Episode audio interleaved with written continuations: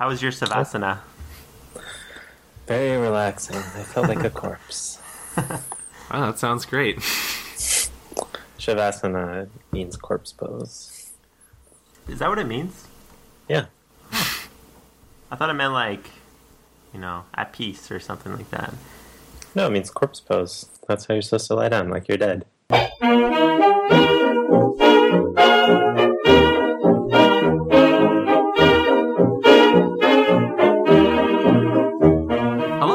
Welcome to What's the Deal, the Seinfeld review show that's a master's class unto itself. Each week we dissect every episode of Seinfeld in chronological order, and with me today, as always, is Patrick Armstrong Namaste. and everyone's favorite yogi and guest host extraordinaire, Justin Armstrong. Thank you for having me. I'm Cameron Wong, and this is episode 55, and today we'll be looking at season 4, episode 16, The Shoes, and I'm feeling pretty flexible today. Are you guys? Are we treading on uh, are we treading on thin ice here with like cultural appropriation and mocking cultures and stuff? Are we mocking a culture? It's not uh you know, I was thinking about I made a lot of chi jokes at one point on one podcast, but you know, I don't know.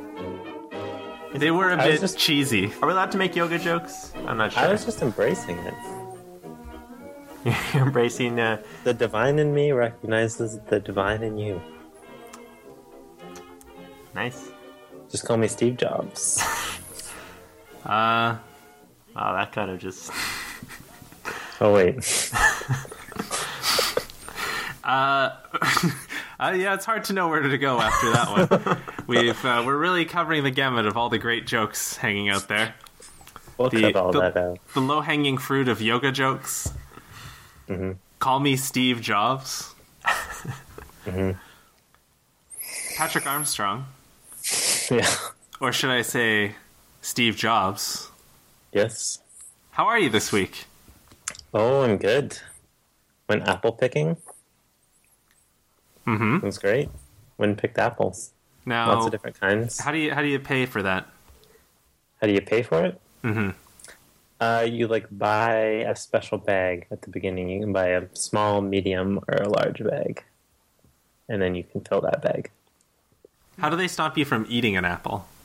They don't. I think they even encourage it, to be honest, because they know like what are you going to eat? Like two apples, like that's costing them like two cents. You know, when they're selling to a grocery store, I think they're okay with it. I guess so. I mean, You're paying seven bags for or seven dollars for a big bag of apples. I think they can afford to have you eat a couple. it's a pretty liberal sampling policy, but I like it. You're doing all the work. You're doing all the labor of picking it up. You know, I think it's I think it's okay. It's a little different than, you know, tasting a, a grape from the grocery store or something like that. I guess can I get a price check on two grapes? Like. Price check on two grapes? You got to know if you want an Empire or a Cortland or a Lobo. You know, you don't know what kind of apple you want to eat. You got to taste them. so you're making apple pies? Is that what you're making? I Don't think they're going to make an apple pie. I think we're just going to eat them. We only got like a medium-sized bag. They're poisonous that way, though. Raw? Yeah, you have to cook them. Oh no, Cameron, you're all wrong. You can eat those raw. No, no, no. You trust me, you can't. That's why we call them poison love fruit. Oh, the love tomato. Yes. I actually uh, got the line of the uh, the poison love apple from the movie A Kid in King Arthur's Court. Daniel Craig's best role. What? Is he in that movie? Daniel Craig is like the knight that trains the little kid. I thought you were going to say James Bond. uh, okay, so you've got a big bushel of apples, is your story. Yeah, it was great. You know, it was very folksy, um, but it was really like hilarious. Like I thought it was really funny how like the city brought its problems to the country because it was like I guess the last weekend where you can pick apples before there's like a frost and they just pick everything off off the trees to put them in storage. So like there was a traffic jam on like every exit on the like way to like Orchard Country. So like the city brought like a traffic jam to like the country, and like when we were leaving, traffic jams the whole way until we got on the freeway. It was ridiculous. So you guys are kind of like, and like apple at the vultures. same time, like a- apple what? vultures. Kind of. Uh, I don't know. It felt very like weird because like seeing all these city people out like in the field, like pretending like, love the country. when they spend like one day, you know, maybe they go out in maple season one day, and then they go out in apple season. That's kind of it. But everyone like pretended, you know, they love the country. And they can handle a chainsaw. I mean, I was one of them. I loved it. But, Why do you uh, need a chainsaw? Just that's what you do in the country. You have a chainsaw, cut down trees. What do Alright. you do when you're in the country? Uh, I take all the apples and I cook them so that people can eat them and they don't accidentally poison themselves. Cook them down, so your ears don't get itchy. Well, I like to reduce my apples. Get Uh, socks. Justin Armstrong, it's been a little while. How are you? I'm pretty good. I uh, I recently purchased a cast iron Dutch oven, so life's pretty good. Oh, making a lot of bread. I made some jambalaya. It's been good. you're gonna make a gumbo? I might make a gumbo. That's a good idea. Gumbo's pretty delicious. It's hard to find that filet powder. Well, I'll search. I'll search for that. I guess. It's pronounced fillet powder, Patrick. Well, ever since Cameron bought his cast iron pan after I, you know, mentioned in passing that I got mine, I had to, you know, after the arms race had started, I had to get my, you know, I had to up my arsenal a little bit. well, uh, good a time as any to announce uh, live to the audience about my new enameled cast iron. No, Ooh, that's that's a step above just the plain cast iron. it is, and it's also like three hundred bucks or something. Like, there's no way. They're I'm- very expensive. Extremely, yeah. Well, I don't like to talk prices about my Le Creuset uh, cookware, but uh, you know, let's just say it's pretty high quality. Also, I have uh, some magnets on the fridge of Le Creuset uh, enameled cast Oh, yeah. iron, so you know it's fine, Justin. It's nice that you're building up your kitchen collection, and uh, may I say you'll get there one day. Thank you, Cameron. Cameron, you know how many enameled cast iron uh, Dutch ovens I have? No? I have two. Whoa. How about how about the Dutch oven in your bed? Farts. Cameron, how are you doing? Uh, well, obviously, I'm on fire with the jokes today. Uh, aside from that, you know, I'm well. There was uh, the old teacher strike out here in British Columbia, and I'm I am no longer striking. I, I may have not even been striking when we recorded the last episode. It's it's hard to say on our intense uh, weekly release schedule. Every week on the dot. I'm actually doing something quite uh, out of season at the moment, though. I'm drinking a Granville Island Lions Winter Ale at the moment. I can't believe that's even available. It's October 7th. It's like the old rhyme says Remember, remember, October 7th. uh, uh, but yeah, no, I'm doing well. I've uh, just been hanging out with this Justin guy here this evening. We covered a wide range of topics, including the uh, Dig Dug Chubby Checker song, which I actually sent to you, Patrick. Did you ever listen to it? No, so you forgot it existed. Oh, yeah, that's a good song. Oh, you did listen to it. Okay, I- then. Uh, yeah, so we, we listened to that. We we talked a little about uh, I don't know some some phone software. hmm Uh, I don't know. What do you guys think? Are you gonna you gonna buy an Apple Watch or uh, or an Android Wear? How much do you think the Apple Edition cost? Watch will cost. That's what all the podcasts seem to be talking about. Well, it depends on what the materials that the Apple Edition watch is made out of. It's true. Uh, if it's a watch that for some reason is made out of solid gold, the the price might be higher than expected. Um, but I think uh, I think they'll probably be pretty expensive, Yeah. probably unreasonably so. Uh, I have to say, I think I don't understand the Apple Watch, but I mean, I also, when I saw the iPhone, I thought it was kind of dumb and no one would want one, and it would never take off. So, what do I know? I think the fact that I don't understand it at all makes it more endearing to me. It makes me feel like I really want one because it must do something better than I realize. That quirky underdog. From the multi-billion-dollar company. I was going to say the, the quirky upstart, Apple Computers Incorporated. From one of the biggest companies in the world. Uh, well, Justin is wearing his Moto 360 right now, and I think it looks quite smashing. I'm not wearing. I'm not wearing a Moto 360. It's actually it's on the table. He's not wearing it. You're more of a Galaxy Gear type guy. It's true. Although, like you know, Moto 360 looks pretty cool, but I don't think I could justify buying one. What's I, I realized the other day there's like a black bar at the bottom. Why is there a black bar down there? Uh, it's like a compromise. Like to, the the only way to get like a screen with that little bezel is to have that little weird bar in the bottom. Apparently, people who have them barely notice them.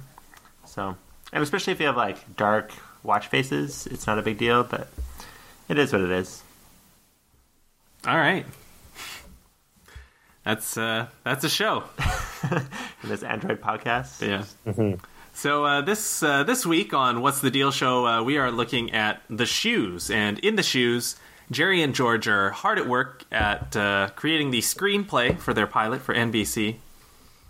Elaine has bought a new pair of shoes from Botticelli's, and Kramer snubs an old flame of Jerry's. And then uh, hijinks ensue. There's questions about cleavage, and uh, yeah, no, it was a pretty good episode. So uh, if you would, if you'd like to check it out, uh, head over to what'sthedealshow.com where you can't actually stream or watch the episode, but you can certainly uh, listen to this episode. You can see the show notes for today, and Patrick Armstrong's going to make a little picture for this week. Absolutely.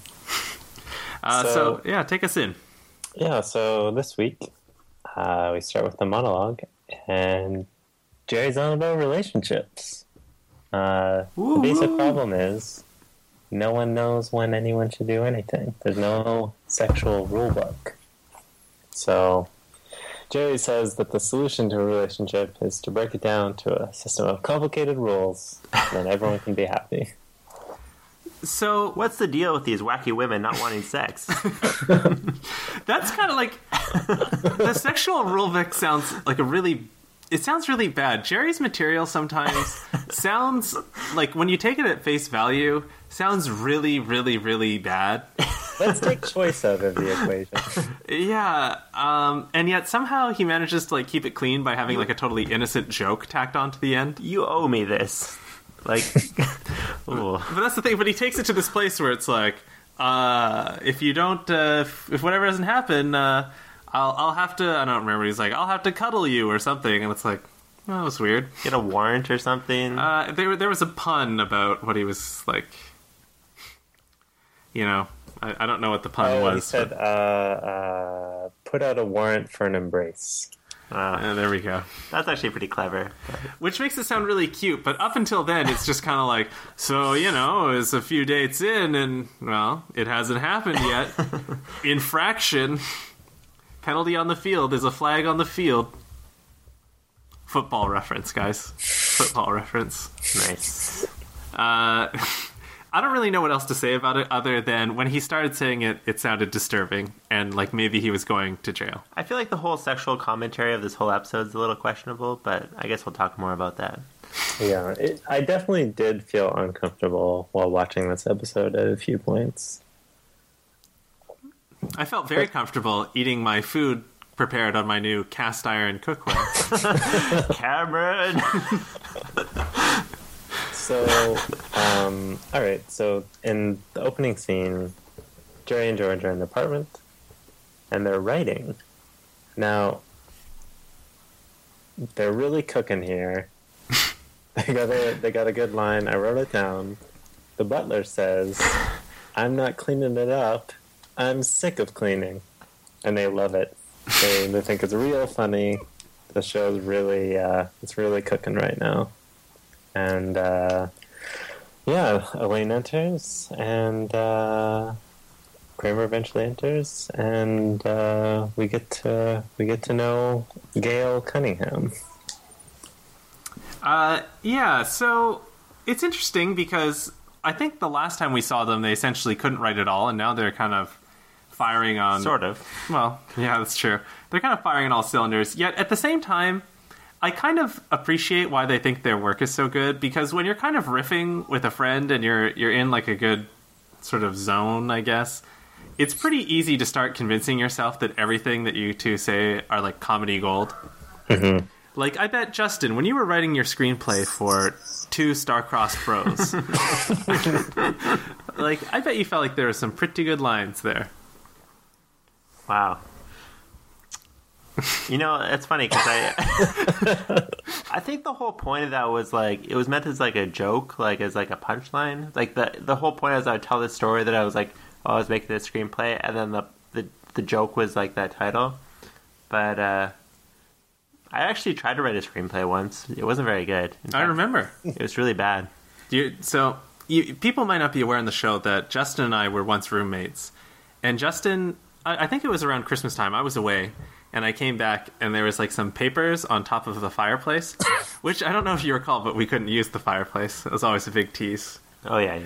I, I you had to think for a second, like, did we have a fireplace? Yeah. yeah. and I grabbed the papers, like, what's this? And then you just like snatched them from my hand, Well, and you're like, you know, I'm writing, and then you took them away. That was it. when you're when you're a bad writer, any writing is embarrassing. Mm. Well, I felt betrayed, and I had to soothe myself with a grilled cheese sandwich prepared on a well-seasoned cast iron pan. Uh, so, uh, yeah. But anyhow, so they, they are riffing, and they do think it's really good, but they they want advice on the show, or at least positive feedback. And what they decide to do is George wants to show his therapist, and Jerry wants to present Elaine with the screenplay. What do you think about those as bounce off targets? Like, I'm not sure why George thinks the therapist is a good choice. Well, they're both women. Yeah, That's true.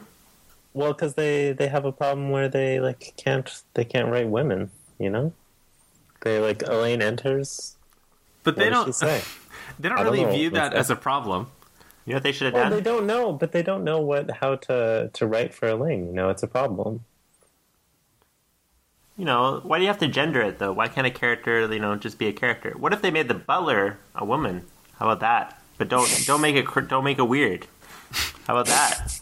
Is that possible? Where Or switch the genders of every character. Oh, did I just blow your mind? I might You have just solved uh, misogyny.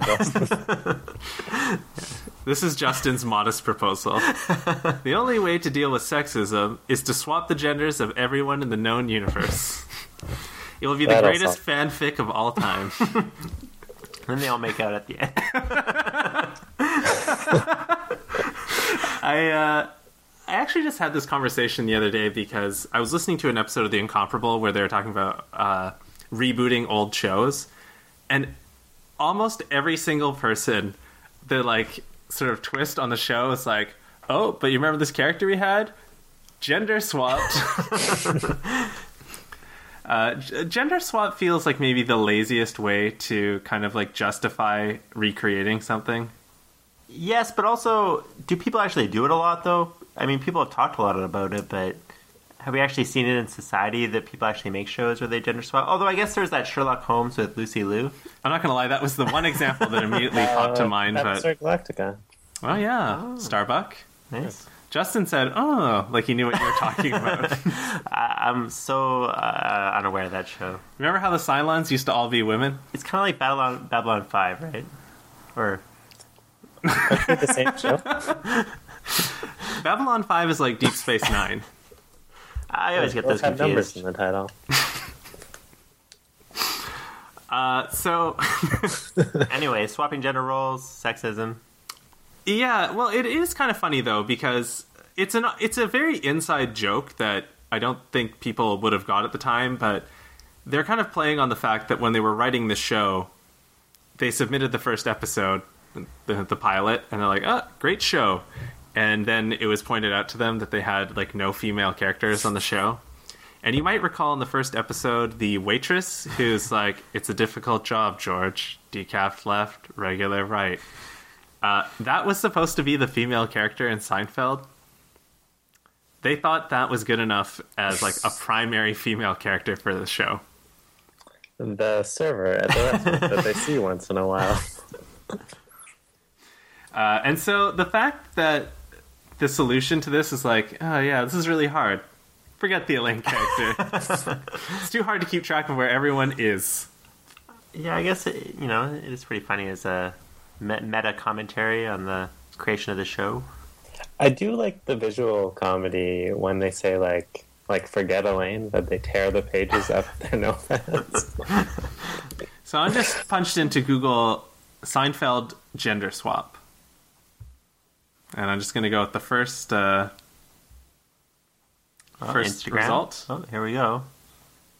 What is? What are we watching here? Yeah, it's. I'm gonna go ahead and say no good. Yeah, that's nothing. That's Like, why are they all wearing bathing suits? is is the one person with glasses supposed to be George? Is that so the- this is George. This is Kramer. He's got a cigar. Jerry's got a cup of coffee. Oh, I guess, get it. Bagel. that's that's pretty weak though. Yeah. This uh, this just derailed the show for nothing. hmm All right, moving on. Yep. Here we go. Next up. So Kramer comes in. Guess who he saw? Jerry's old flame, Gail Cunningham. He was at the Gail? Y. Oh. Gail Cunningham. Um, so yeah, Kramer sees her. He remembers that Jerry went on some dates with Gail Cunningham. Three, Three dates. specifically, and she wouldn't kiss him goodnight. No kiss. It was a snub. That's a real snub. So when Gail sees Kramer, you know what he does? What does he do? Never said a word. Walked right by her. Gives her the big snub. Yeah. Now- Now, okay, go ahead. Well, so there's a few important things here. I think, uh, well, uh, we're obviously going to bring up friend protocol on a breakup, which is very important. But three date kiss rule uh, was interesting. Do you know why it interested me? No. Uh, because a certain anonymous person I know once told me that if a person doesn't kiss you by the end of the first date, they don't like you. And it's just, you might as well forget about it. I meant to say that at one point.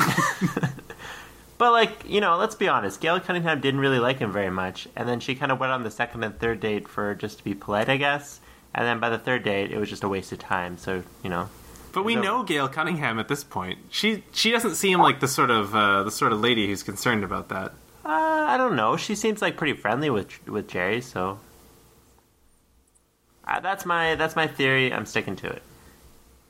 Uh, three date kiss rule. If if you don't get a kiss within three dates, It's over. No no point. you know who also told me that? Also Justin Armstrong. uh, Patrick, do you have a thought on this three date uh, kiss rule? I just don't think there needs to be a rule. Well, actually, if you check the rule book. uh, yeah, okay, no, I'm with you. So, uh, friend protocol in a breakup, pretty important. Justin Armstrong, if you had a good friend who just got out of a long term relationship, actually, not long, uh, short, like a. Either way, it doesn't matter. You have a friend, a relationship ends, you see the ex. What is the appropriate protocol? Do I know the like? Am I, do I know these people? Yeah, well, Like- you must you must kind of know them, but you, you the the relationship's a bit of a negative breakup. I'd probably say hi. Do you stop and say hi? Or do you say hi and just keep walking? Uh, probably a high walk. I'm not a big stop and talk, to be honest. Oh, I know. We've been on the run this whole episode. Patrick Armstrong, how about you? Well, if they say hi to me or make eye contact or make some kind of motion that they want to talk, I'll do probably the like bare minimum. And usually it's not because like I like feel a loyalty to like the friend. I just feel awkward in that situation. It's just uncomfortable. I don't want to talk about the fact that they broke up with whoever. I just want to get out of there. I think So I don't. uh, know, I don't know if it's loyalty. It's just uh, Cowardice. uh, cowardice. Yeah. I think if you just kind of do like a half smile and nod. Yeah. Hmm. I But like what that. if they're like, "Oh, hey, Cameron," and like stop? Do you just Uh, keep walking? You're not stopping. if they- You- if you're, they- you're stopping. You're not. if they stop, by. I have to stop. But I'll tell you this: it's going to be short. Oh yeah, you're you're pressed. You're, But there's you no- keep going. there's no way you're doing the Kramer. Let me tell you that. That Because is- I mean, if I had a dollar for every time some girl stops me, and is like, "How's Justin doing?" I mean, I'd have no dollars. But if that had happened, you'd have to. St- and that's the thing, right? So they're like, oh, you know, how's how's how are, how are they doing? And you're like, oh, you know, you know how they are. And they're like, oh yeah. And you're like, all right. Yeah, See you there's later. Nothing, there's nothing to say in that situation. Like, how are they doing? Oh, good. You know, keeping on, keeping busy. Just keep on keeping on. Yeah. All right. So Kramer, he he's gone above the pale for above the pale. He's gone beyond the pale for Beyond the line of duty is probably. Yeah. Um. The So call the next- of duty. So next scene, Jerry and Elaine they're at the coffee shop. Jerry's been showing her the script. Elaine's pretty upset. She throws the script at Jerry. She's not even in there. Then uh, we get a surprise visit from Gail Cunningham, and uh, a little uncomfortable confrontation. I love Gail Cunningham. I think she's Yeah. great. I think that you know she could have been a regular. Like you know she's pretty one note in this episode, but she could have been developed. You know the the chef from Pfeiffer's. You know I think she could have been a character. Although she's a bit, I don't know. Is she a little too Elaine like? I'm not sure, but I like her a lot. Yeah, I like her too. Um, I actually think, and in my notes, I'll give you the verbatim what I wrote.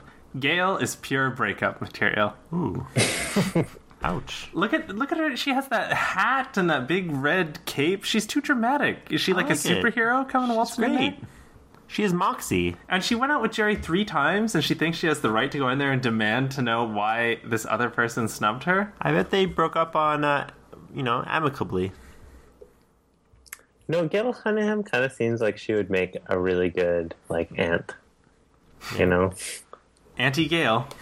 Yeah, like someone like who, you know, she comes to the family occasions. She makes everyone a little uncomfortable. They just want her to be quiet.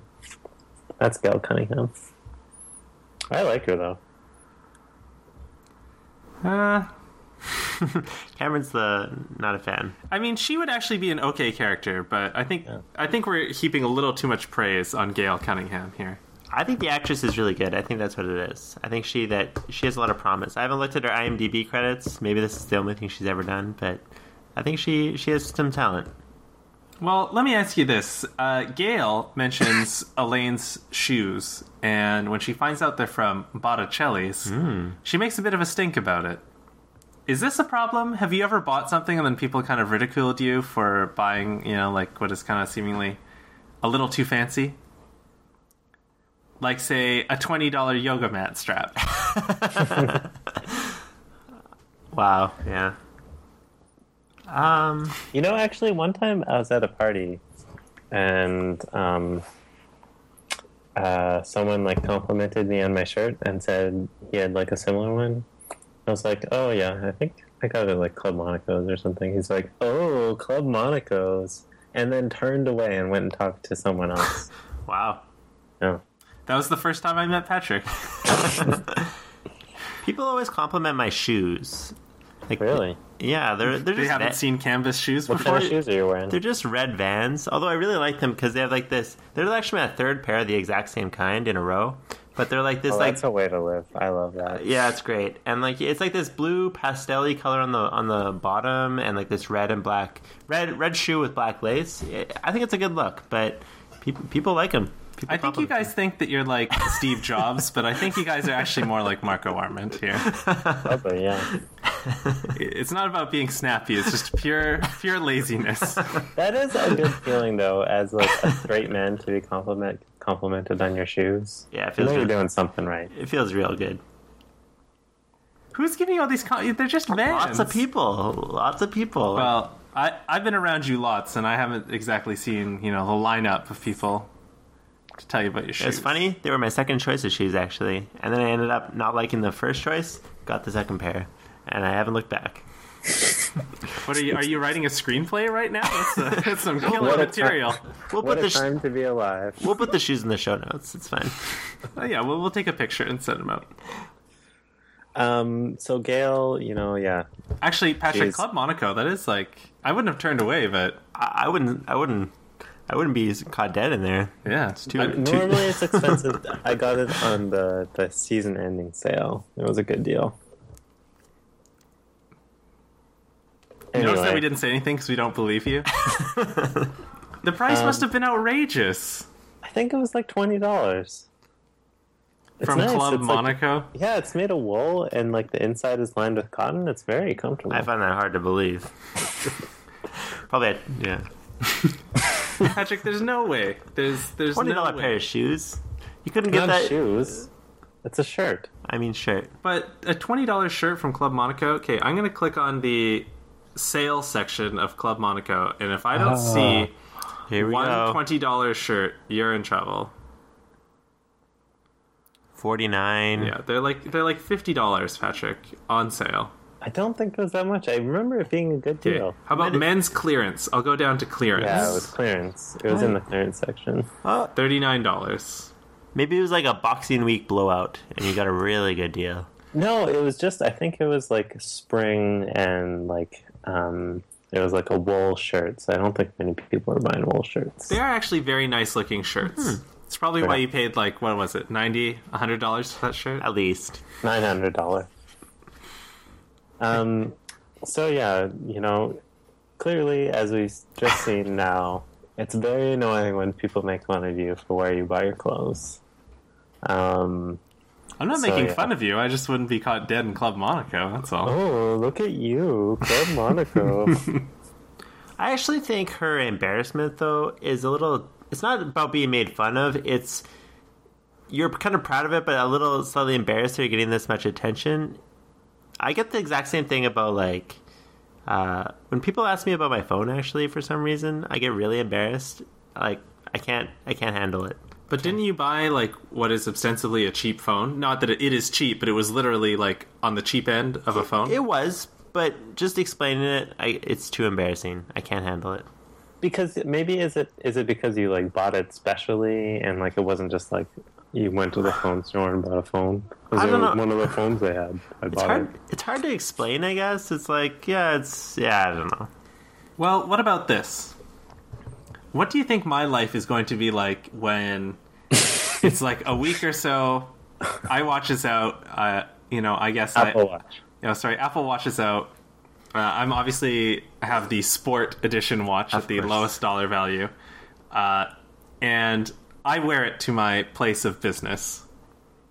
Oh, you're gonna get a lot of attention. But you love the attention, Cameron, especially with electronics. Yeah, that's true. But it's gonna I mean- be it's gonna be negative attention. There are a bunch of Android No. heads over there. They are. no, no one's in. They'll still be. In, they'll be like The kids will gonna- the kids will like it, but the adults are going to incessantly What are make they gonna of be wearing a Galaxy Gear or something? Those Moto 360s, wall to wall. Well, actually, so I was speaking to uh, Chris Young, and it was the day that they announced that? the Apple Watch, and we were discussing some potential problems with the Apple Watch. One being the two different sizes, and that even though it's totally unreasonable, we both feel like the big watch is a masculine watch, and the smaller size watch is a little more, little more feminine. To put it to put it the other way, on average, women have smaller wrists than men, so more women will probably have the smaller watch face. Now, it's only a difference of four millimeters, but I was kind of wondering, like, what is that going to look like? Like, how big is that? So I I measured on just like a little piece of cardstock what 42 millimeters was, Nice. and then I like held it up to my my wrist to see. I made the mistake of telling people that I did this. I, I, I was ridiculed mercilessly. So if that's what that reaction got, wait until I actually have one of those stupid watches, and like I'll have I'll have ordered it before the reviews come out, and the reviews will be like, "Wait, it's a stinker," and I'll have it. And I'll, I'll feel like I have to wear it like one day. you know, the kid with the Samsung Galaxy Gear pushes me into a locker. it's good. It's gonna Oh, be just bad. like a Samsung commercial. Yeah, and then like I'll be like, no, it's cool. See, those guys have it, and then I'll look up from the wrist, and it's my mom and dad in the school. Oh man. well, it's all coming true. It's exactly as I imagined it to be. Wow. All right. So next scene, George is with uh, his therapist, and uh, you know, we see that George is making some progress. You know, George has grown, and uh, then George asks, "Did she read the script?" And uh, her her response is less than enthusiastic, and George promptly throws a temper tantrum. Now, she's known George for a while now, in theory, right? He's like, oh, yeah, we've made progress. Um, in what world does she think that speaking to George with such level of candor about something he's created is a good idea? He's made progress. But I mean, you can just hear in his voice that he has made no progress. You don't, you don't need to be a therapist to figure that one out. Yeah, it's weird. It's like she's making. She's. Like when he says he's made progress, when clearly he's made no progress, she's being encouraging there. But then with the script, she's not encouraging. Maybe it's just so bad that um, they can't. Uh, she can't lie about it. Well, It what feels was like it'd be a disservice. what was the line again? Uh, what she says? Yeah. She says, I think like it was good, It was good. and then she says it wasn't funny. Well, you know, I'm happy to give you this little factoid that uh, the actress uh, Gina Hecht uh, was in an episode of Star Trek: The Next Generation. Oh, who did she play? Uh, Manua Apgar in the classic 1990 episode "A Matter of Perspective." Huh. What's that one about? Uh, she uh, she accuses Riker of seducing her and killing her husband. Wow. Oh, I know that's one. That's a pretty good episode. It's always kind of weird the episodes where Riker's kind of a ladies' man because like he never really comes across as particularly like uh, like seductive, but it's always just kind of weird and awkward. What are you talking about? He flips that chair around, sits down with the back of the chair forward. That's the way a rebel sits. It's true. Well, I have two things to say about the therapist. One, I think she's great, and I love her character, and I think she's f- a fun, strong woman. Uh, second, I mean, come on, you're you're a psychiatrist. You know the power of words and like inflection and stuff. How could you possibly say it's good? And like like how could you say that as a therapist and not like like see like the meltdown that's coming. And also I feel like her sessions with George are just basically her kind of like stroking his ego, trying to slowly worm him towards some kind of growth cuz like the moment any kind of like reality hits, he's like he blows up. So I don't know. Do you think she's a good therapist? I'm I love how you start with like, "I love her. She's great, strong woman." but man, is she bad at her job. No, I, I love her as an actress and as a character, but uh, yeah, it's questionable. Questionable something. She is in. She's in the wrong here. She has to know that she shouldn't say this to George. Yeah. Like, I, I think if this literally, if she thought this was a good idea, she must be a bad therapist. I think George has a great response uh, to what she says. You He stink. says- no, yeah. How's this for criticism? Uh, you stink. You know what makes me laugh? That diploma on the wall. yeah. And then And she then- she drops the most awful line on him afterwards. It's uh it's it's kind of up there with some of like the infuriating lines like uh if you don't know what you did, I'm not going to tell you. When she uh I've heard people say this line so many times like not to myself necessarily, but just generally. It's the uh like well, if you can't accept criticism, like how are you going to improve or whatever. It's such a lame excuse for for people with no tact or uh, can't or you know emotional sensitivity. I guess. It is, and I, I actually, I kind of side with George because when people say that, I feel like the only reasonable response is to go berserk. because there's there's no rational argument because they basically pigeonholed you when they say that that you're actually just not accepting this criticism. Right. You totally swung me, Cameron. She's terrible. Hate her. And a bad actress. well, that ex- episode of Next Generation is pretty good, so I'll give her a pass. All right. Um, so the next scene, Jerry and George are in the apartment. Elaine enters. Everything falls apart. George is mad at Elaine because uh, he feels like the therapist she recommended, she's no good. Um, Elaine is mad, you know, just in general because the the script, or no, she she's uncomfortable because they asked what what she thought of the script. And Kramer, he kissed Gail Cunningham. Rid of the lips. Yeah, it it's the whole scene becomes really odd. I mean, Kramer goes from hero to villain in no time flat. Uh, Jerry is just like a backstabber. I love how they have Jerry use the same line. What sort of friend are you? And then in the early scenes, it's like, what sort of friend is this? Like he's just so happy. See, unlike the therapist, Jerry understands how inflection of words matter. Uh, and yet the whole scene has this like weird setup where they walk in and there's already cocoa and two mugs sitting there, and then George just starts making the cocoa. Oh, really? That's weird. Yeah, all of a sudden he's wearing this like uh, cow oven mitt to handle the kettle. Um, I really love Kramer's line where like he explains how he went from snubbing to kissing, and you know they're arguing outside the Y, and then he just walks up to her, pulls her towards her, and planted one. Puts his hand around her waist, pulls her near. And the, that glee on his face of like how excited he was that he pulled it off. That, probably the funniest part of the whole episode.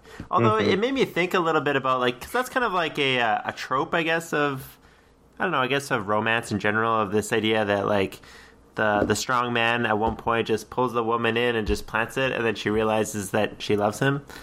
Like, because like I, I recently watched Ratatouille, and the guy does it sort of by mistake, the same thing where it could have, and it always kind of like I, I I've never Wait, he kisses the rat? no, the rat kind of yeah. Well, the rat the kind rat kisses him. Oh, pulls him in near. the rat makes him kiss Colette, of course. But uh, yeah, it's always it's always been kind of weird though because I've never really, I guess, bought it. This like out of nowhere like strong masculine kiss that convinces that woman that she likes him. I don't know. Well, It- yeah, it is weird. It's like this woman is furious at him, and his reaction is to kiss her. and then it's and then it's great. I don't know. Is that I a thing? Imagine that. I've never heard of that in real life. Have you ever heard of that, Cameron? Uh, I mean, I bet it's happened because some guy saw a movie and it's like, well, I know what to do here. I'll kiss her. That'll calm the crazies. Like, it, This woman's irrational.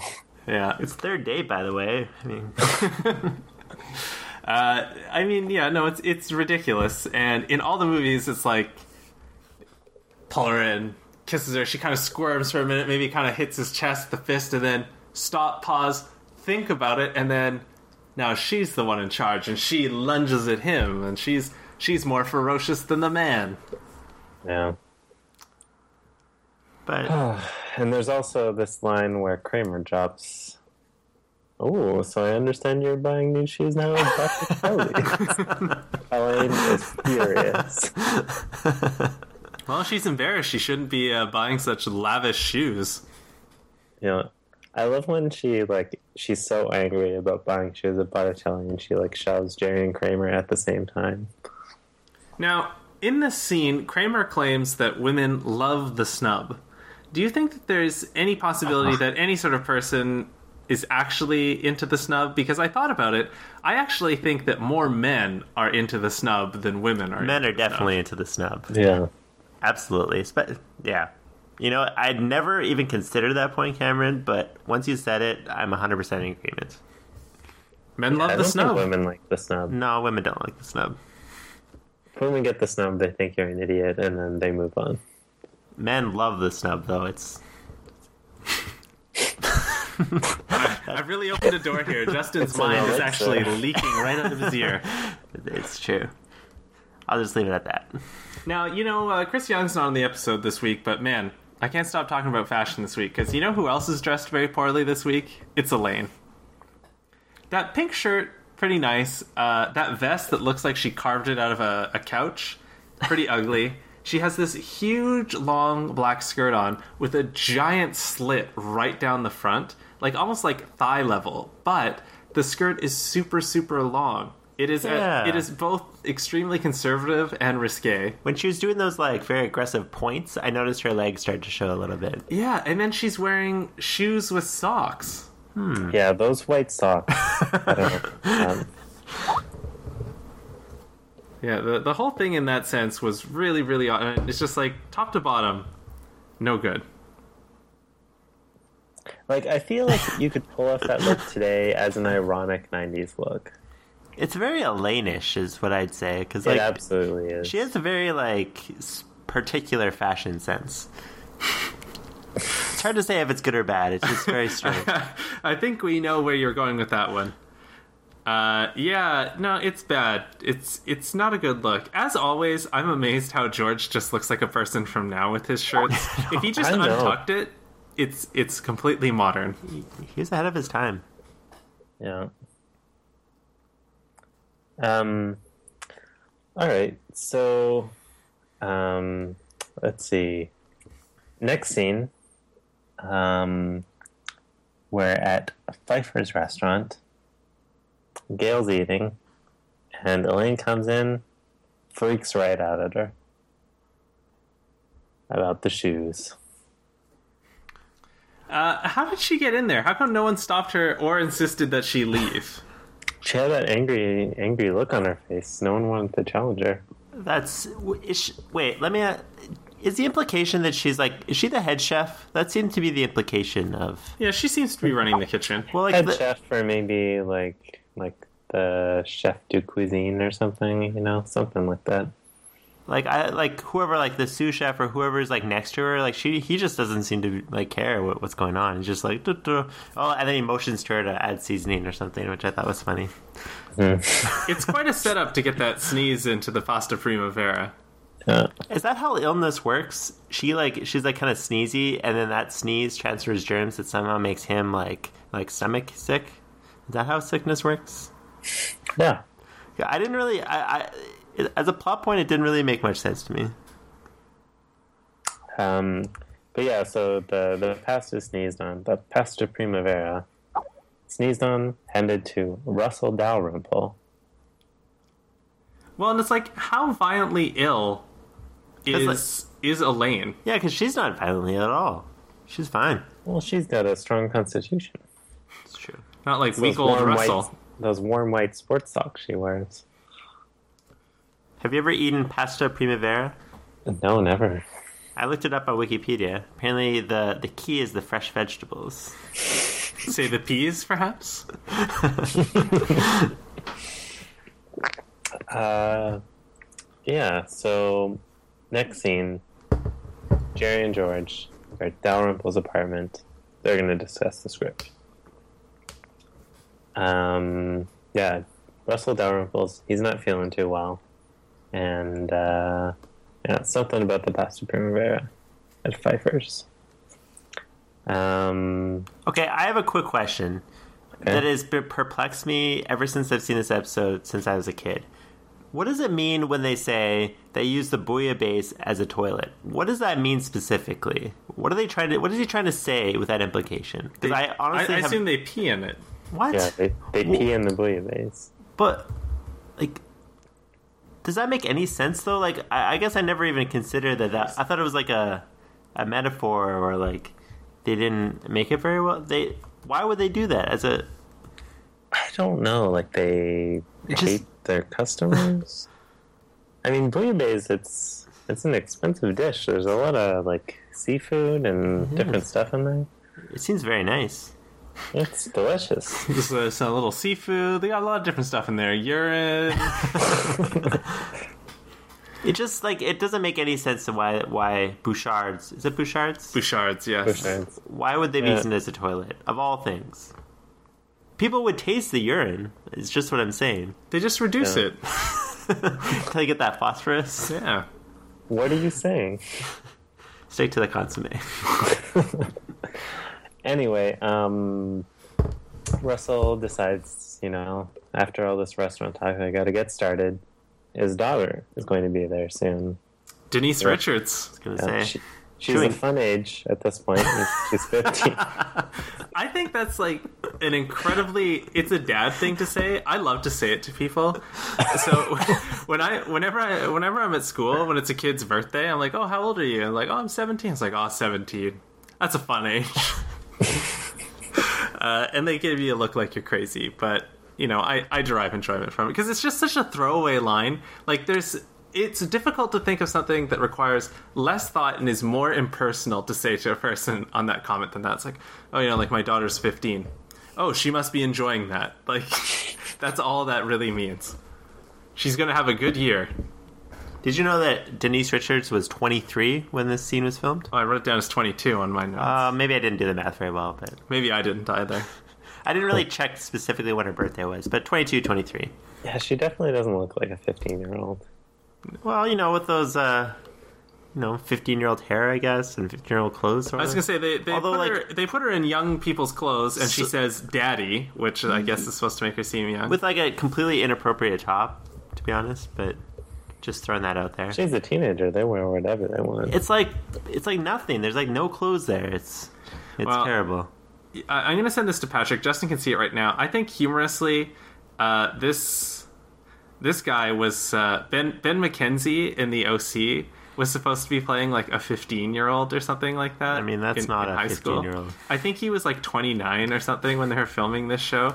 He does not look remotely like he doesn't look remotely young. No, he's he's old. He he is old, and it's like you know what? Giving a like a young person's haircut and a young person's like shirt just doesn't do enough. Hey, that's not the guy who plays Commissioner Gordon in Gotham, is it? It is. oh my god! It is, as a matter. of Wow, I actually haven't seen the show yet, but uh, he looked very familiar. and that's that's why. Wow. Uh, and so just kind of like like he just no he's way he was way too old then, and Denise Richards does not look like a teenager now. You know, I think well, she kind of pulled it off. I thought. She she had very healthy skin. I'll give her that. So, anyway, um, how this how like Denise Richards enters is you know Russell he's trying to explain about their script every time he reads it, then you know he's nauseous. He leaves to vomit. He's vomiting and um, let's see, George and Jerry they're trying to they're trying to guess what's going on, and his daughter enters, Molly played by Denise Richards. And you know they're making awkward conversation. George you know mentions. Divorce is very difficult. It's very awkward. He's just being And- folksy. it was funny. and you know george it's a good look at that cleavage. Russell is pretty upset. Uh, well, Jerry Jerry pokes, and then George looks with like the most lecherous look of all time. Uh, yeah, like he's his eyes are locked there. The only thing that could have made it worse was like if he licked his lip or something. His like mouth though was like slightly open, and it was he was like kind of breathing a little heavily. It was bad. It was real bad. So there's there's a few a few things I have to bring up about this whole. So number one, they're talking about the pasta primavera, and he says primavera means spring. Uh, pasta of the spring. I hope that's true because because of this episode, whenever people tell me they're having pasta primavera, I tell them it means pasta of the spring. oh is- really Is that correct? uh, i assume Uh, the other part is that Russell's extremely violent retching. Uh, it's crazy, and it it just reminded me of this story where in my current apartment, where uh, you know good old good old Justin here uh, once resided, you can actually hear uh, people's conversations from their washroom or like near to their washroom through the like ventilation shaft and sometimes you can hear it quite loudly. So there's like a person in our building who sings uh, Disney songs quite often, and you can hear them practicing. So I was home alone one night, and I just heard downstairs this like this like intense stomping, run into the washroom, and I just hear this male voice, and he's like, "Oh, oh," and then ah, and it's like the most it was the most violent rushing noises i've ever heard. And it was like it sounded like a constant stream like so he's just like and then all of a sudden it's just this like and he goes again and he throws up and it feels like forever. It's probably like 30 seconds or something right and he's kind of takes this deep breath. He's like, oh, and you, you hear the toilet flush, and I can hear him walk away. Literally within about 20 seconds, I just hear feverish sprinting back there, and he's throwing up again, loud and loud and loud. In between one of these wretches, just in this ragged voice, he's like, "Oh God, oh God," Uh, and like Wow, I, don't think I've ever been that sick that I've, you know, said, "Oh God." well, I didn't know what to do. Like, I was almost worried. Like, what if I hear this guy like pass out because he can't breathe? But it was You also really gross. bang. So inevitably, I think I did the responsible thing, and I closed my bathroom door so I heard it less. I don't. I don't actually remember that. What, what was that? I was the only one home at the time. Hmm, I don't remember that at all. Although I've had a lot of. Well, you weren't home.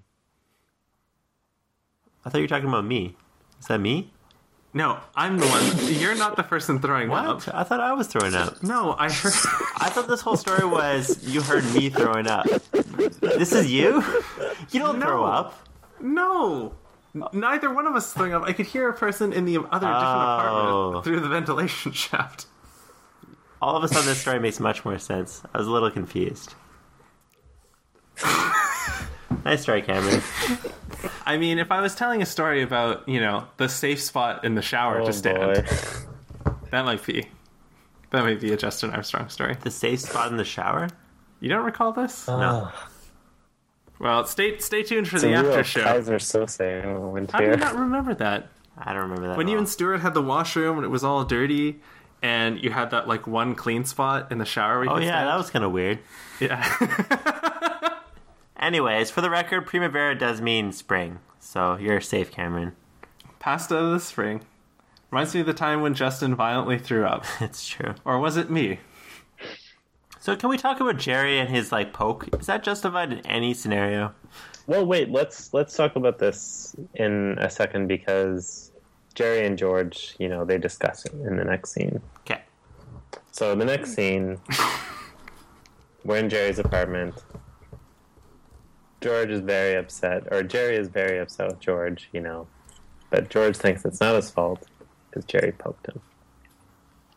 Now, Justin, how do you feel about the poke? I don't see in any scenario. I mean, okay, in the context of a 23 year old Denise Richards, of course, you know, perfectly valid. But in the scenario here, this is a 15 year old Denise Richards, or a Molly, if you will. And Molly, you know, I will. there is no. What? There is no scenario. Jason's talking about drugs. you know, there is no justification for the, for the poke in that scenario because that is no, that's that is no good. That is there's no like, oh, I'm just a man, you know, I like breasts. It's no good. You can't. I don't. I don't condone it, and I don't think Jerry was justified. And I think that being said, George's like creepy lecherous stare also not justified. Well, I mean, that's like saying, Justin, that if some women saw some really nice shoes, that the woman would poke the woman next to her and tell her to look at the shoes. It is true. Women like shoes, men like cleavage. This is a reference to the uh, final monologue, in case you haven't watched the episode. Uh, is, jellies. is is Jerry justified? Um, I'm not saying that Jerry did the right thing, but I don't think that it's No. necessarily. I, I don't. I don't think that it's necessarily out of character for us to assume that Jerry would poke George in this scenario. But 15 though. Oh, I'm not saying it's okay. I'm just saying I think it fits their characters. I guess. What do you where do you weigh in on this, Patrick? I mean, it's pretty creepy. I mean, they're here at this important meeting, and then, you know, this guy who is important to their career, you know, there's that element. And then there's also the fact that she's 15. He knows she's 15. It's a fun age. You know, they've been talking about her like as if she is a child, which she is. It's it's pretty creepy. No. It's like it's like wrong for his career. It's wrong just because he's taking advantage of this woman. It's wrong. It's wrong in many ways. It's terrible. It's That- gross. That being said, George, he he's got a that le- that lecherous George stare. certainly isn't blameless. That lecherous stare was just so gross and so disgusting. It was it was hmm. bad. You got to stop reading Chuckle Bros, my friend. See, like the thing is, like if, like I think, like if You know, like the person's like field of vision. There was cleavage there. You know that happens. That's understandable. It's the poke and the the stare. They're both terrible actions. They both done something awful. I agree. So Gail comes in. She's Gail. very upset with um with uh, Elaine, you know, trying to sort this whole thing out. And uh you know, Kramer Kramer comes in. Oh, it's uh it's very it's or it's very uncomfortable. It's weird. Pasta Primavera. Wait, I, I realized I had one final note on this this thing here about the stare. So what what I just said was that I think that looking at people in general, whatever it is, whatever the situation, if you decide to look at a person, that it's not that the fact that it was cleavage and it's the sun. I think anytime you're kind of like gawking at a person, you better treat it like the sun. Yeah, Like you can't you can't stare. yeah, you can never stare. No. So that, now I now I've said everything I need to Well, say. that's a good point, Cameron. I think we well, you know, that's the, the difference between the look and the stare. There's no Yeah. there's no there's no fault in the look, but there's a fault in the stare. Unless they're 15 where you just don't look in their general direction at all. Just Just never. especially like the As Denise a 15 year old, close your eyes. If you're ever near high school, you know, you just put your blinders on. It is true. I mean, like what she was wearing, like, come on, like, th- I guess that is kind of like what some fifteen-year-olds wear, apparently, but it's it's no good. I Just think don't- I think teenagers are into it. Haven't you read The Fault in Our Stairs?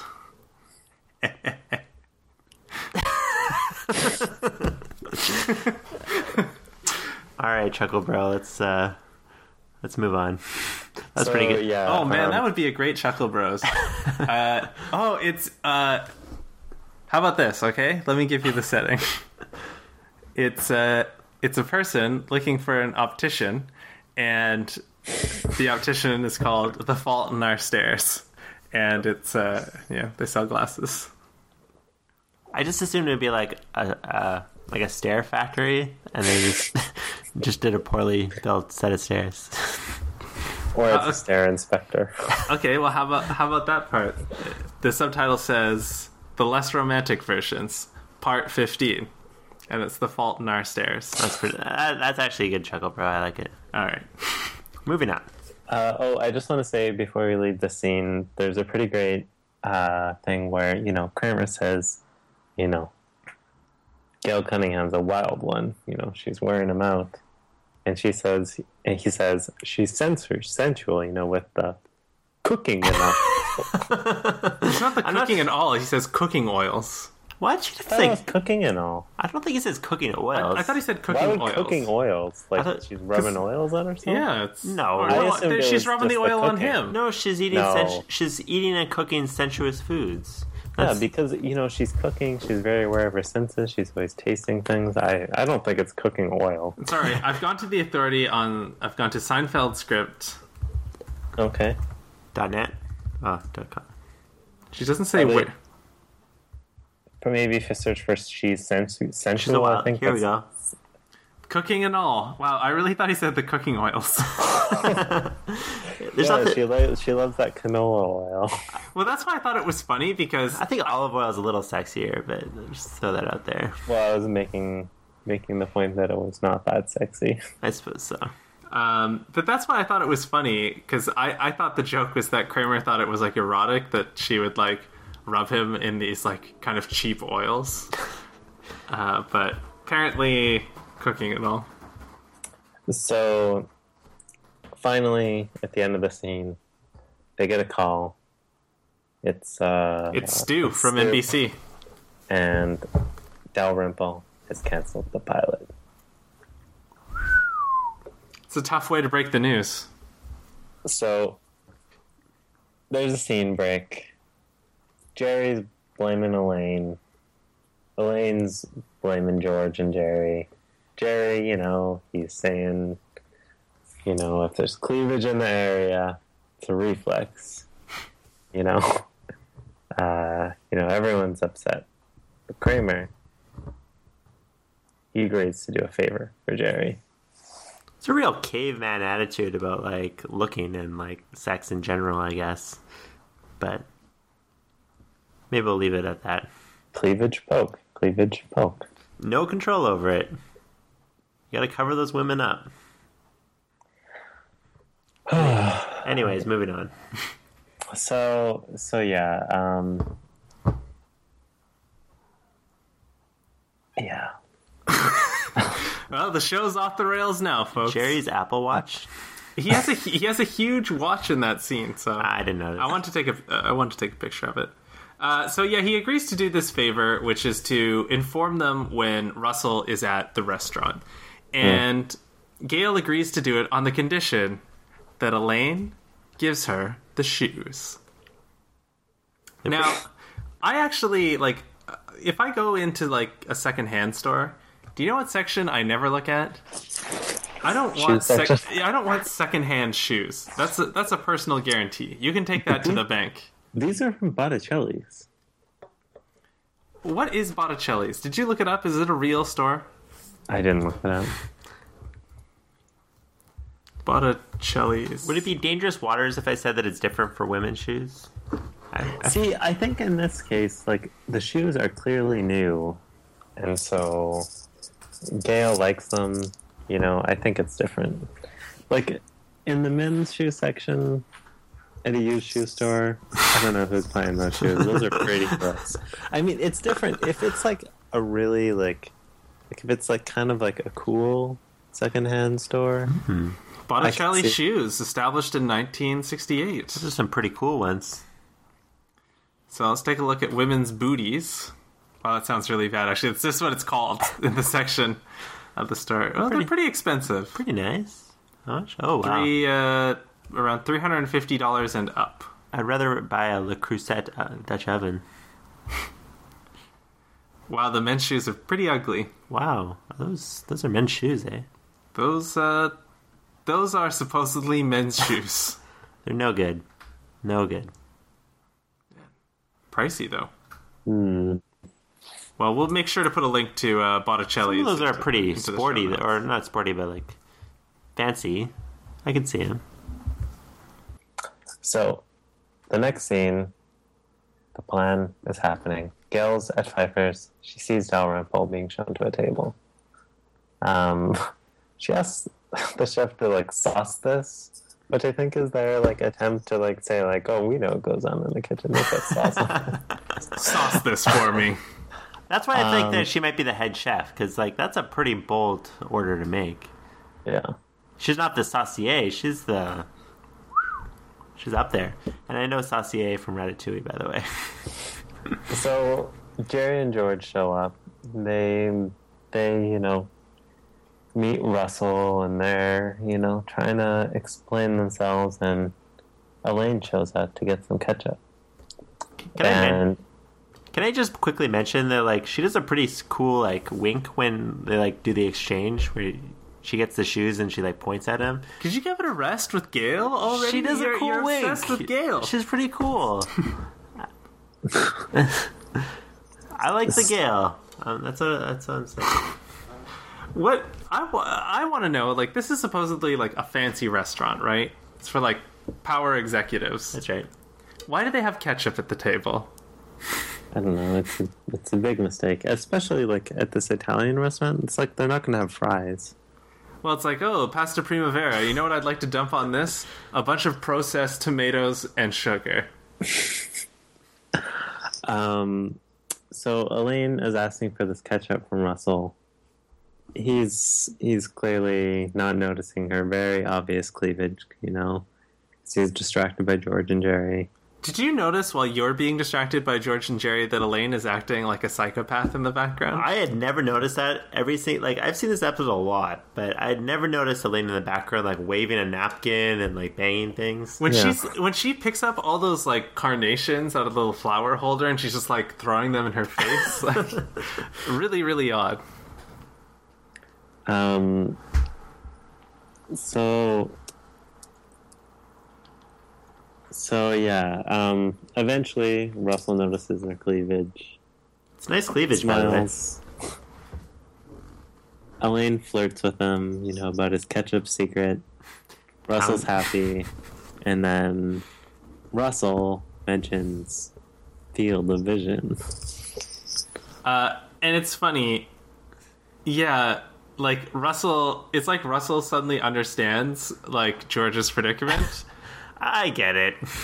Like, See, the thing is, though, "Ah." it's different. This is like a grown woman in a restaurant who is clearly flirting with him, Where, whereas at his house, this was a 15 year old who was not flirting with them. It's a very different situation. Yeah, and she was definitely like just straight into his field of vision. Uh, yeah, Uh. I, I don't really know what to make out of it, and like, so he looks at her breasts, he smiles, he walks away, and it's like the pilot's back on. Like Elaine is some sort of weird sexual offering to Russell. uh, I felt kind of uncomfortable. Like I know Justin said at the beginning that there's like some weird sexual undertones to the episode. Uh, this is probably the biggest one for me because they've seemingly offered him Elaine in exchange for the pilot. Well, it was it was her idea, so It, even if still it is weird. her idea, it's still like, yeah, I don't know. It seemed odd to me. I mean, he stared for like a solid five seconds. I think I counted. That's like a million years in, you know, staring, Cleavage staring, years. cleavage years. Yeah, it's it's weird. So there's a break. Jerry, George, and Elaine, you know, job well done. They're all eating dinner.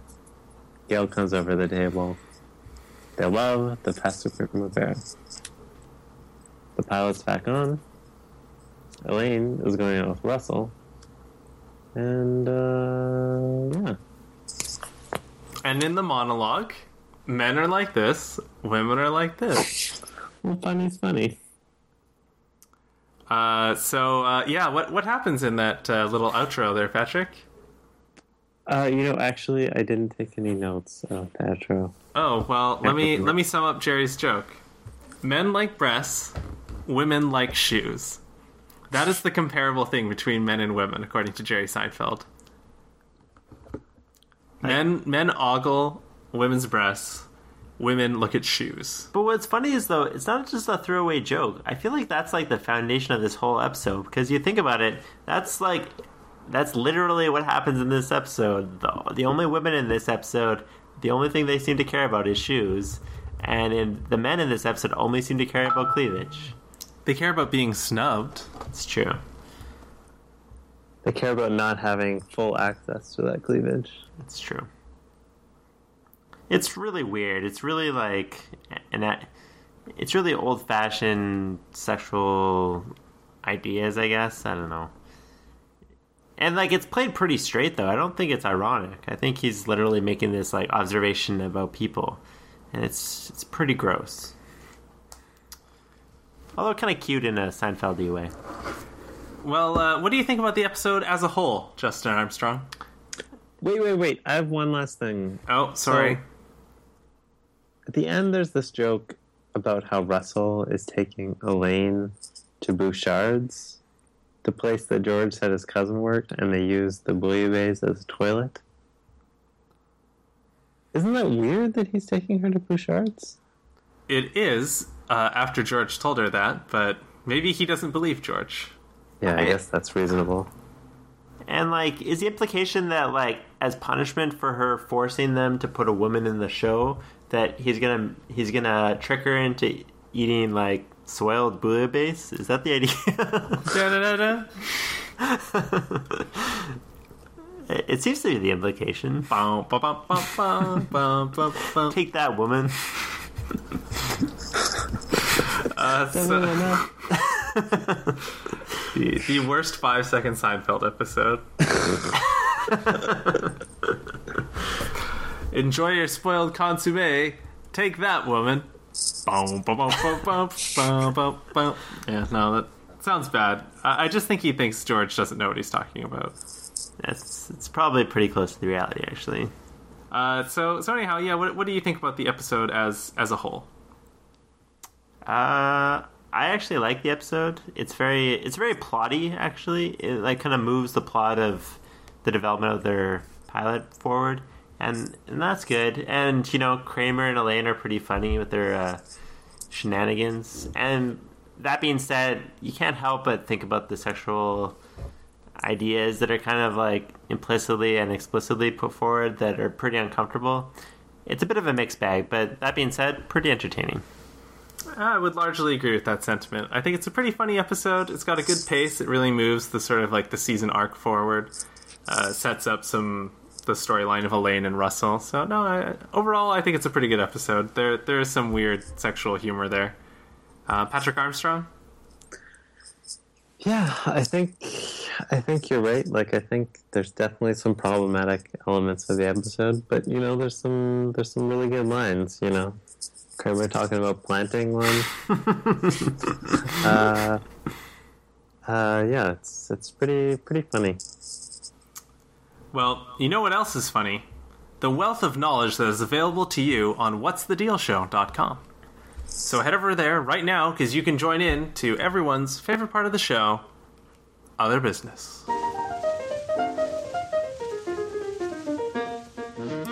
And today in other business, we were going to look at a Kickstarter trying to raise funds to ban Nickelback from London. But instead, I've decided that we'll go with uh, Chris Young's not here, so we can do a, a kind of draft of items. And uh, this is from a gallery slideshow the Telegraph posted called Quirky Inventions That Did Not Change the World. Uh, so we'll just kind of we'll roll through them here at a, a moderate clip. Uh, the first one is a corset with inflatable bust. Nice. I mean, this is a pretty good invention. I was gonna say, if you kind of consider that this is like a, a 19th century invention, this actually seems almost too good. Slimming and makes your boobs huge. Well, it actually doesn't do anything to your boobs. You would just have these strange inflatable busts. To your bust, I'm sorry. So, what are we going to say? Like, winner or loser? Thumbs up, thumbs down. Thumbs up, thumbs down? Or, you know, maybe, could we give it a score out of 10? or just thumbs up, thumbs down, or we just Thumbs go. up, thumbs down, I think. All right, well, you know what? I'm going to go ahead and give the uh, the inflatable corset a thumbs up. Yeah, me too. Me too. Three thumbs up. This bust is a boom. Item number two is a mustache protector. I don't understand this one. Um, How does it protect your mustache? And from what? Okay, if you're if you're just like driving in the car or walking around and you can't look at this picture, it it just looks like three pipes with like a little or like I guess it's like one pipe with like a little at 90 degrees another pipe at the bottom. I have no idea how this protects your mustache. so you can. It looks like you can. It, the pipe is hollow, and you feed parts of your mustache into the kind of mallet at the bottom, and it goes up the middle How does that protect it? from the elements. Okay, I'm gonna vote thumbs down because I have no idea what this does. It's stupid. Thumbs down. It's bad. What in what scenario is this a good idea? I mean, it looks like it could double as a whistle, though. It's like a mustache protector and a whistle. The mustache doesn't need protection. All right, thumbs down. I agree, it's bad. Item number three is a com- uh, combined knife and fork. Hmm. They look like scissors though. That's the See, but idea. that's what that's the sharp part. You see, this is actually ingenious because the idea of a combined knife and fork. The problem would always be like the knife would be on the side and would cut your mouth as you use it hmm. with the fork function. But in this case, the scissor makes it so the knife part is like inside, and so like what you do is you open it and cut it like scissors to cut up your food. Then you close it. The sharp part is hidden. You can use it as a fork. This is ingenious. Two thumbs up. But what would you use like the the scissor portion for exactly? To cut like- up your meat. yeah, like if you had a, like a piece of chicken, you just like What if you have a big green bean that's too long? You gotta put that up. So you got to put down your regular knife and like pick up the new knife. no, you don't have. No, this is the only utensil this. you have. You're saving time. You don't have to worry about which side of the Atlantic are, whether you have your knife in the left hand or the right hand. Are you eating with this knife, or do you like. yes, you're eating with it. Well, you eat This with the fork ingenious. and you use the knife part to cut. I'm gonna give this two thumbs down because this is bad. idea. This You is bad. You just don't understand it. You're not a visionary. See- Wasn't this like uh, like there was an episode of Clone High? I think they had like the Nork where it was a knife it and a fork. had the problem where the knife faced on the outside and would cut your side of your mouth. In this case, the knife is safe. It's faced inwards. This is ingenious. Two thumbs down. It's Two bad. thumbs up. Uh, I'm kind of somewhere in the middle. Like, at first blush, I thought this was a great idea, but I am concerned that like it's not like the blade part kind of like folds into the fork. It rests on top of it. So when I kind of have it in my mouth and I pull that succulent now cut green bean that was previously too long into my mouth, I'm worried that I'll be running like a blade against the roof of my mouth or something. No, it's safe. The blade is against the the tine of the fork. But it's not against the tine of the fork. It just sits over top of the tine. It looks No, like. it's right against it. You know what? I hate to do this, but if I have to vote one or the other, I'm going to give this thumbs down. Ugh, you guys have no vision. It's a great idea, but it, I, I think I'm going to cut my mouth with this. Item number four. Item number four is a portable bath. So this thing, all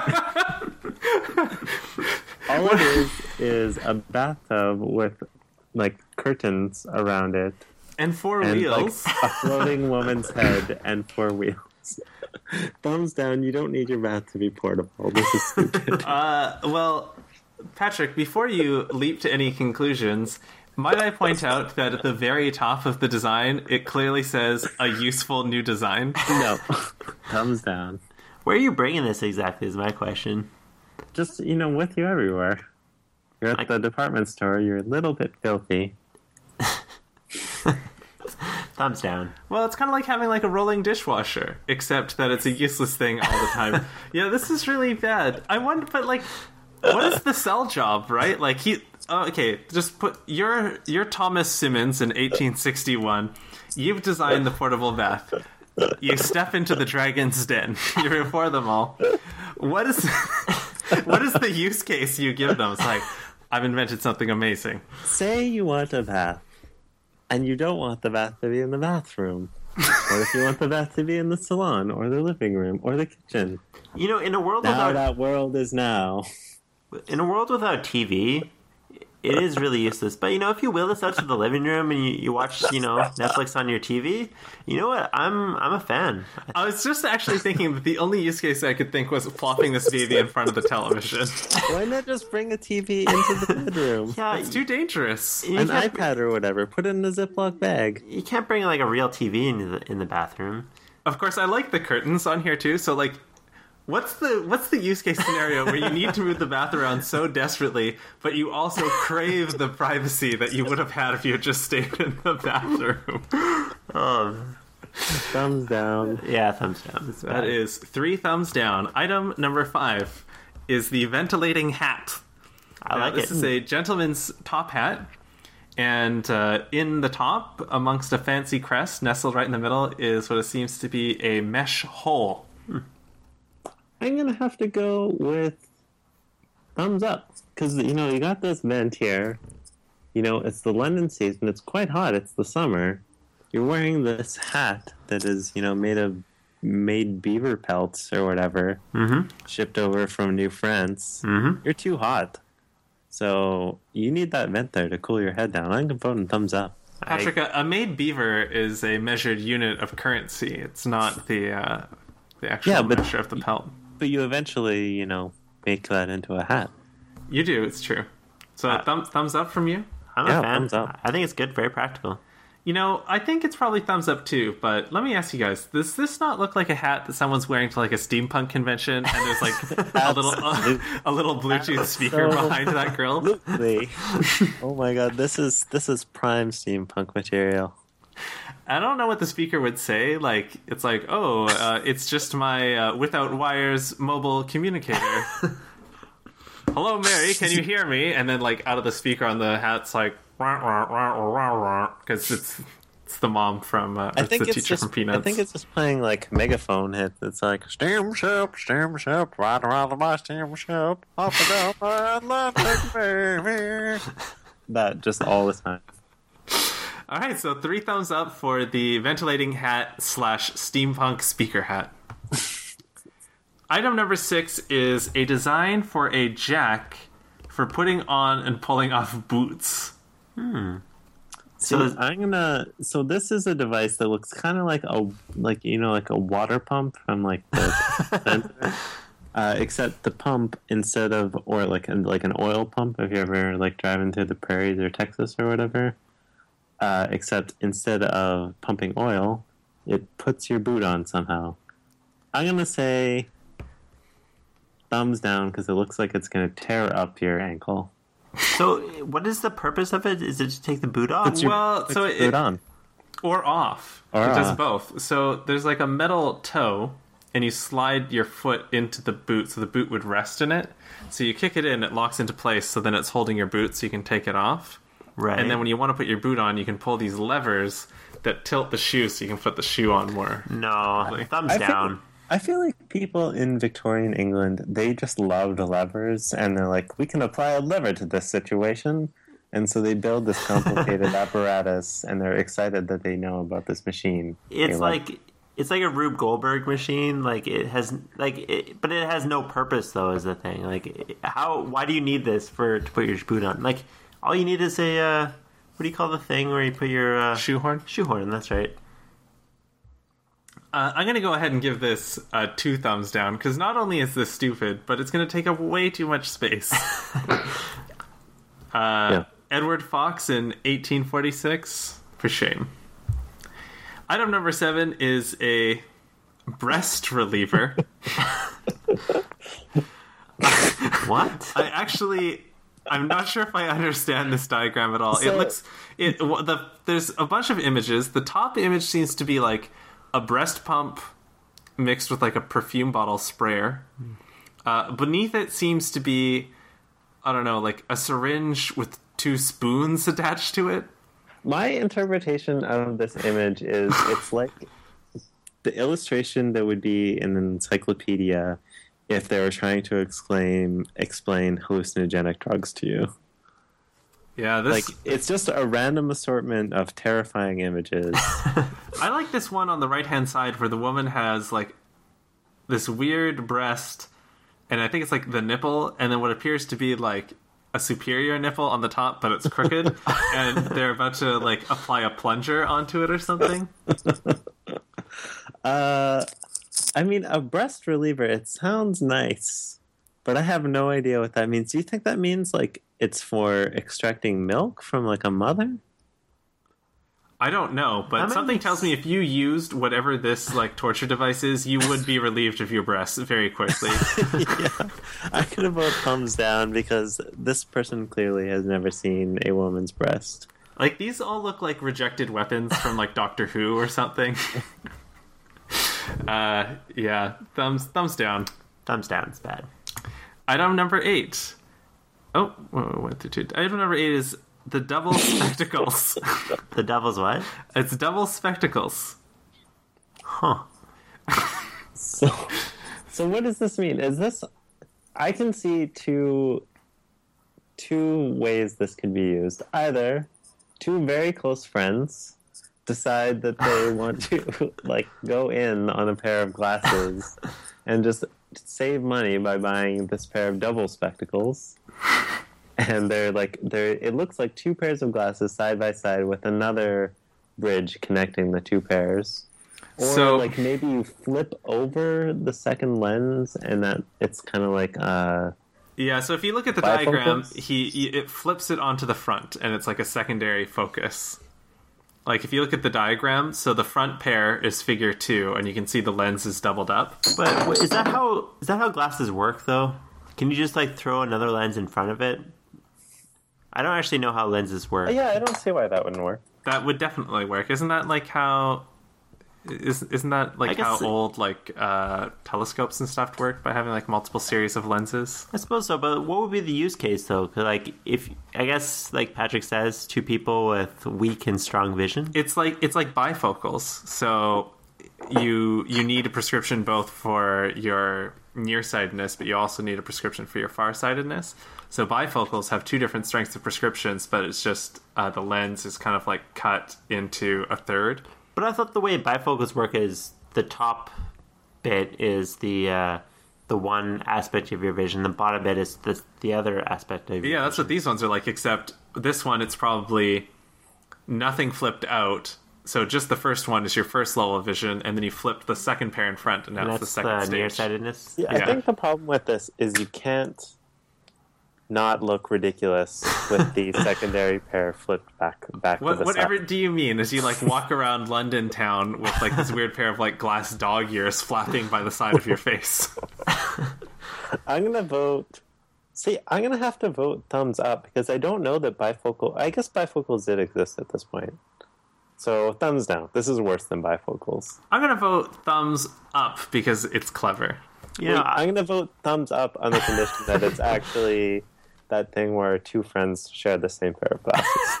Uh, all right. it kind of looks like two people could like wear them at the same time. That's what I'm saying. Well, I saw something the other day called kissing glasses, and it was just one pair of glasses, except the arms went in both directions, and so you wore them at the same time, but you just stare straight at each other.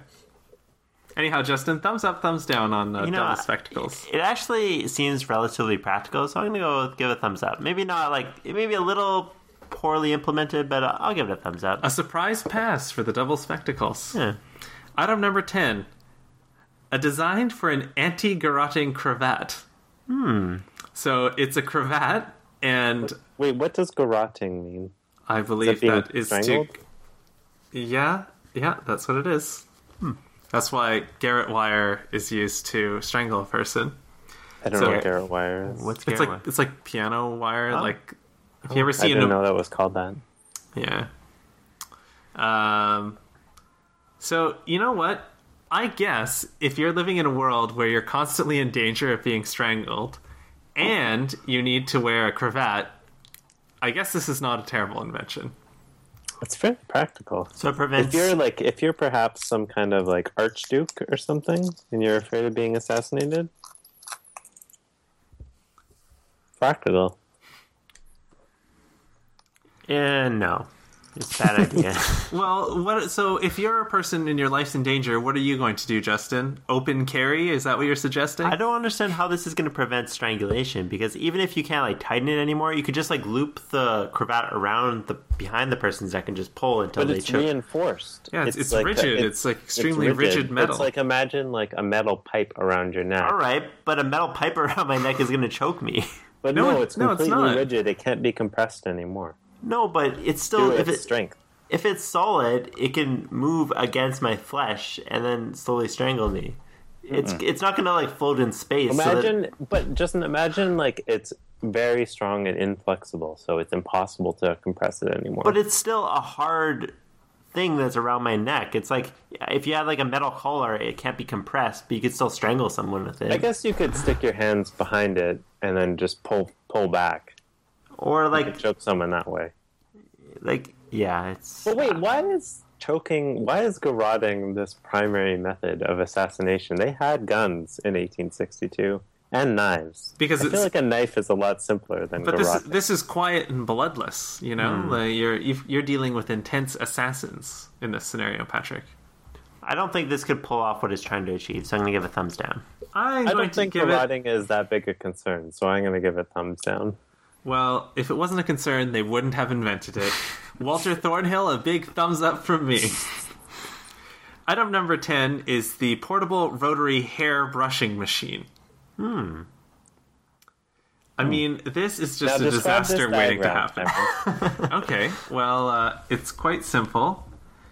It's uh, a hairbrush hooked up to a giant rotary dial and uh, what appears to be a handle. And I guess you would put your hair on top of the brush and then pull the crank, or somebody else would spin the crank and it would pull your hair through and brush it. It looks kind of like a buffing machine. Well, it's kind of Where buffing. It's buff buffing your hair. It's kind of yeah. I mean, I can just tell you by looking at this right now, this is a horrible invention. What if your hair gets caught in that that uh, that uh, pulley wire or whatever. Well, yeah, that's like clearly this is the biggest problem. What's like, the thing on the left? What's that all about? I don't know. There's like a big, there's a big separate that's section from to that's it. from the other angle. That's from the. Oh, I from, see. Like, it's like a like a front view and a side view. I, I know, but what's all the extra like little metal things on the side for? Those are the torture implements. There's no way this is working. Thumbs down. Uh, this is an obvious thumbs down. yeah.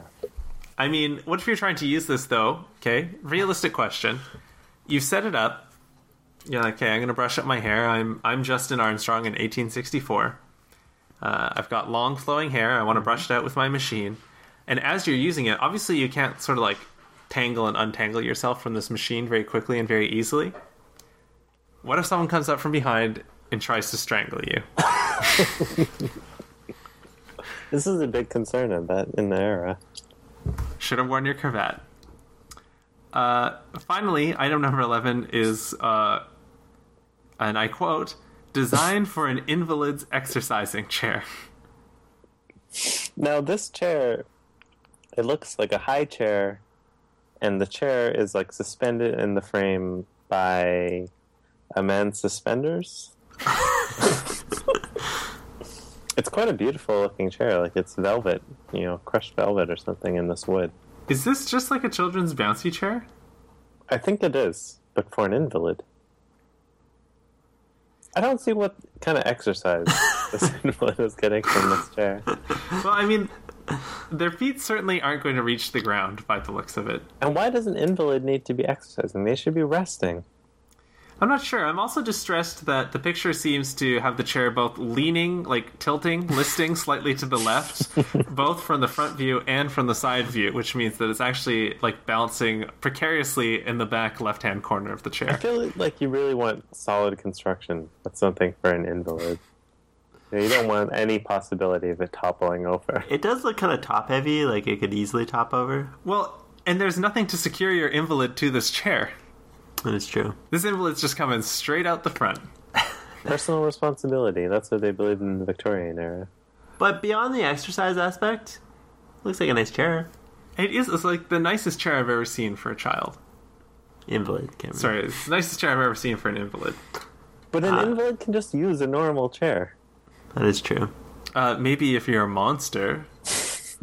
I don't know what this offers an invalid over a regular chair, and it's certainly not exercise. So They can bounce on those suspenders. Hey, this is patent number 371. It's a good one. It's a keeper. thumbs down. Thumbs down. Uh, you know what? I'm gonna give it a thumbs up. It's it's Why? It is a chair. because it's like it's like the baby's bouncy chair before the baby bouncy chair. But how is this? How is this going to help anyone exercise? It it's you know realistically its its intent is not going to fulfill, but we know kids love kids love a bouncy chair. But it's not for children. It's for adults. No, it's for children. An invalid child? Well, Yeah, for an invalid child, I would say this is all right. it, it must be for an invalid child. That can't be for an adult. The back of that thing, Patrick, is Justin. Back me up. Is this for an adult or a child? I assumed an adult. It doesn't say an invalid child.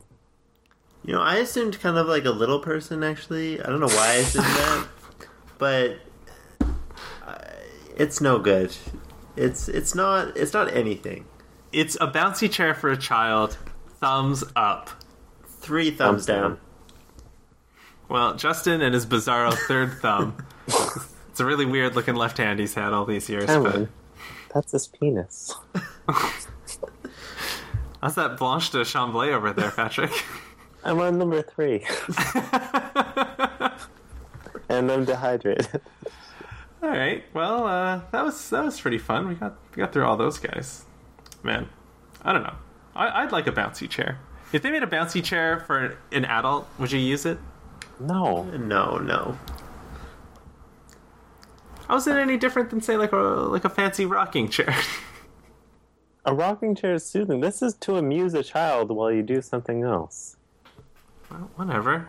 Was there an actual legitimate invention in there that could that was actually good? I don't There's actually. no invention. It's just a chair suspended on suspenders. No, Justin means the entire list. Was there anything in the Uh, list I, of, I actually of note? kind of can't remember what what else was in there. Was there anything actually legitimately good in there? Well, Patrick, I believe, would claim that the Oh, the the Nork or the the scissors. Oh yeah. Oh yeah, that one's good. You know, actually, the the the the, the hat one. Actually, I'll give the hat one. So yeah, the the best ones are definitely the ventilating hat, the scissors, uh, obviously the portable bath. And What I about guess the mustache protector? the the scissors is actually like it's ingenious a little bit. it, it's it's incredibly clever, but I think you're cutting the roof of your mouth. I Patrick, would Patrick I right now use is this? holding scissors in his mouth to see what happens. Would I use this? I don't know, but you know, it's definitely very clever and solves the problem. It looks too surgical. Is the problem from an aesthetic point of view? Like it looks like you'd use it to carve someone up. It, but it looks like the worst surgical tool there is. Like Yeah. it has a 100% infection rate or something. Well, I think we have to give the the get the the the ventilated hat the prize here because I feel like it's the most legitimate invention of them all. Although it's literally like holes in the hat, but well, yeah, but you know, like the baseball hat has like the mesh sort Oh, of yeah. netting on the top. that's true. So the ventilating hat was the bowl cap. yeah, it was ahead of itself. I mean, the portable bath. I mean, if there was a winner from the bunch, I think portable bath kind of like brought the most sort of stupefaction in conversation. True. I, I do about love the, floating the head. breast Just- reliever. the breast reliever. I mean, I hope that man was arrested. like, what is it for? The pictures are incomprehensible. Every diagram looks different from the rest. Yeah, like dear dear listeners, please, please, please go to go to the webpage, look at the show notes, and take a look at this invention because it is monstrous, and it's like uh, you can't tell what any of them are. There's like I said, there's like a weird Is that a breast battery pump. on the bottom right? I don't know. It looks like a battery. There's something. There's like a thing that looks like a piston. There's there's this diagram. No joke. Okay, Patrick. I don't know if you've seen it. There's a diagram of a woman's chest, and they've like strapped all sorts of things around her, and her left arm is cut off. She doesn't need that. She has the breast reliever. Like, are you guys seeing this? This arm is clearly severed, right? Yeah. I mean, Justin's nodding. They can't hear that on the podcast, but Justin's nodding. Oh, um, I gotta wrap up. I got seven minutes left on my laptop battery. You got no plugins? I don't know. I, I don't have it handy. Well, that's all right. We've we've I think we've reached about the end point of the episode. Uh, next week, uh, we are going to be looking at season four, episode number. Hmm, great question. Seventeen, lucky number seventeen, where we will be looking at the outing and uh, Jerry's Jerry's birthday's coming up. His friends trying to pick out that special gift for him. Maybe uh, Liza Minnelli CD. Maybe tickets to Guys and Dolls. It's hard to say and uh, Jer- uh, Jerry has an interview set up with uh, a university student who mistakenly, because of a prank uh, played by Elaine, believes that George and Jerry are a closeted couple and publicly outs them in the school newspaper. Uh, Kramer's around. I'm not really sure what he does in this episode, Doing but something. he he is he is there, and uh, it's a it's a pretty good pretty good episode. Classic. It uh, won a GLAAD Media Award, so Well, not that there's anything wrong with that. wah, wah. Uh, yeah, it was great. Oh, it's nice to have uh, nice to have another show. Nice to have Justin on the show as always. Mhm. I bet our our downloads are gonna spike when people hear that the old at Toka and Razor is available. And that there is a new episode versus no new episodes for weeks. uh, I preemptively tweeted out there'd be a new episode this coming Monday. Oh wow! I Hyping noticed it. that this Monday? this coming Monday. Wow. Gotta get on editing that. Eh, I don't uh, think we had any swears, so there's no strict. I mean, you, you required. definitely swear, Patrick. yeah, yeah. There's there's there's like a there's a big violation really early on in the show. Did you catch that one, Justin? Uh, it wasn't. I, there was another one later into it, actually. Yeah, but- there's there's a few, uh, but that's all right. You're a good guy. yeah. So, uh, Patrick, do you have any sort of like wisdom that you want to impart here in the the final moments of the show? Yeah, if you want to follow us on social medias, uh, we are on Twitter We're at twitter.com slash WTD show. You can get all the episode updates. You can see Cameron uh, teasing episodes when we decide to record one or whatever. You can star tweets. It's pretty good now. Those starred tweets will show up in people's timelines. You can star tweets. That's favorite tweet. Oh, yeah. right, right, right. I was thinking like five star tweets or something. All our uh, tweets are five stars, Justin. You can also go on Facebook. We're at facebook.com slash what's the deal show. Again, all our episodes are posted there. You can like us, do whatever you want. You know, the little pictures will show up there. No, we should put those little pictures on Twitter now because Twitter has images. What Twitter's Really had? I know, but I just never put the images on Twitter. All right, well, We're get also on it. We're also on Tumblr. If you go to what's the deal show.com, that's a Tumblr. You can follow us. It's a good Tumblr. Retumble us. Is that a thing you do? Reblog. Yeah, on all the social media. You know, We're on Justin. Ello. Justin, uh, I get the feeling there's something else people could do. Well, if you uh, if you use the if you use the iTunes, you can you can rate the podcast out of five stars. Is it five stars?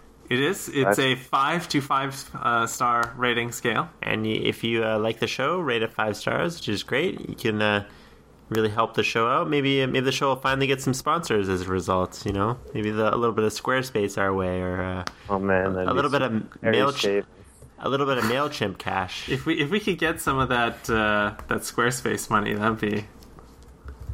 Or uh, how about uh, Casper? Oh yeah, big mattress. Big, big mattress. Uh, and you know what? If you're if you're feeling uh, like you don't want to do any of those things, just as always, head on over to what'sthedealshow.com and you can uh, you can check out the show notes. You can listen to back episodes. You got it all. And uh, actually, I'd like to point out right now we are up to nine five star reviews. Wow, really? wow. And the the one four star review from uh, an, an unnamed uh, matron of the show. And uh, you know, if you like this podcast, uh, some related choices are NPR's Pop Culture Happy Hour podcast, Love it. the Homeland podcast, and of course the Jedi Alliance on uh, Movie Talk Nation. Classic. Also, don't forget to listen to Film Sack by Scott Johnson, which Don't is say film sack. Uh, okay, well, as always, I'd like to send a hearty thank you to you on behalf of Mr. Justin Armstrong, Thank you for having me. Mr. Patrick Armstrong, Hello. I mean, goodbye. and myself, Cameron Wong. Thank you very much, and we will be with you again next week or some other indeterminate time in the future. Good show. Good show. Yeah. Yeah, Patrick, you like right near the beginning of the show, you dropped you dropped a big one. The F word?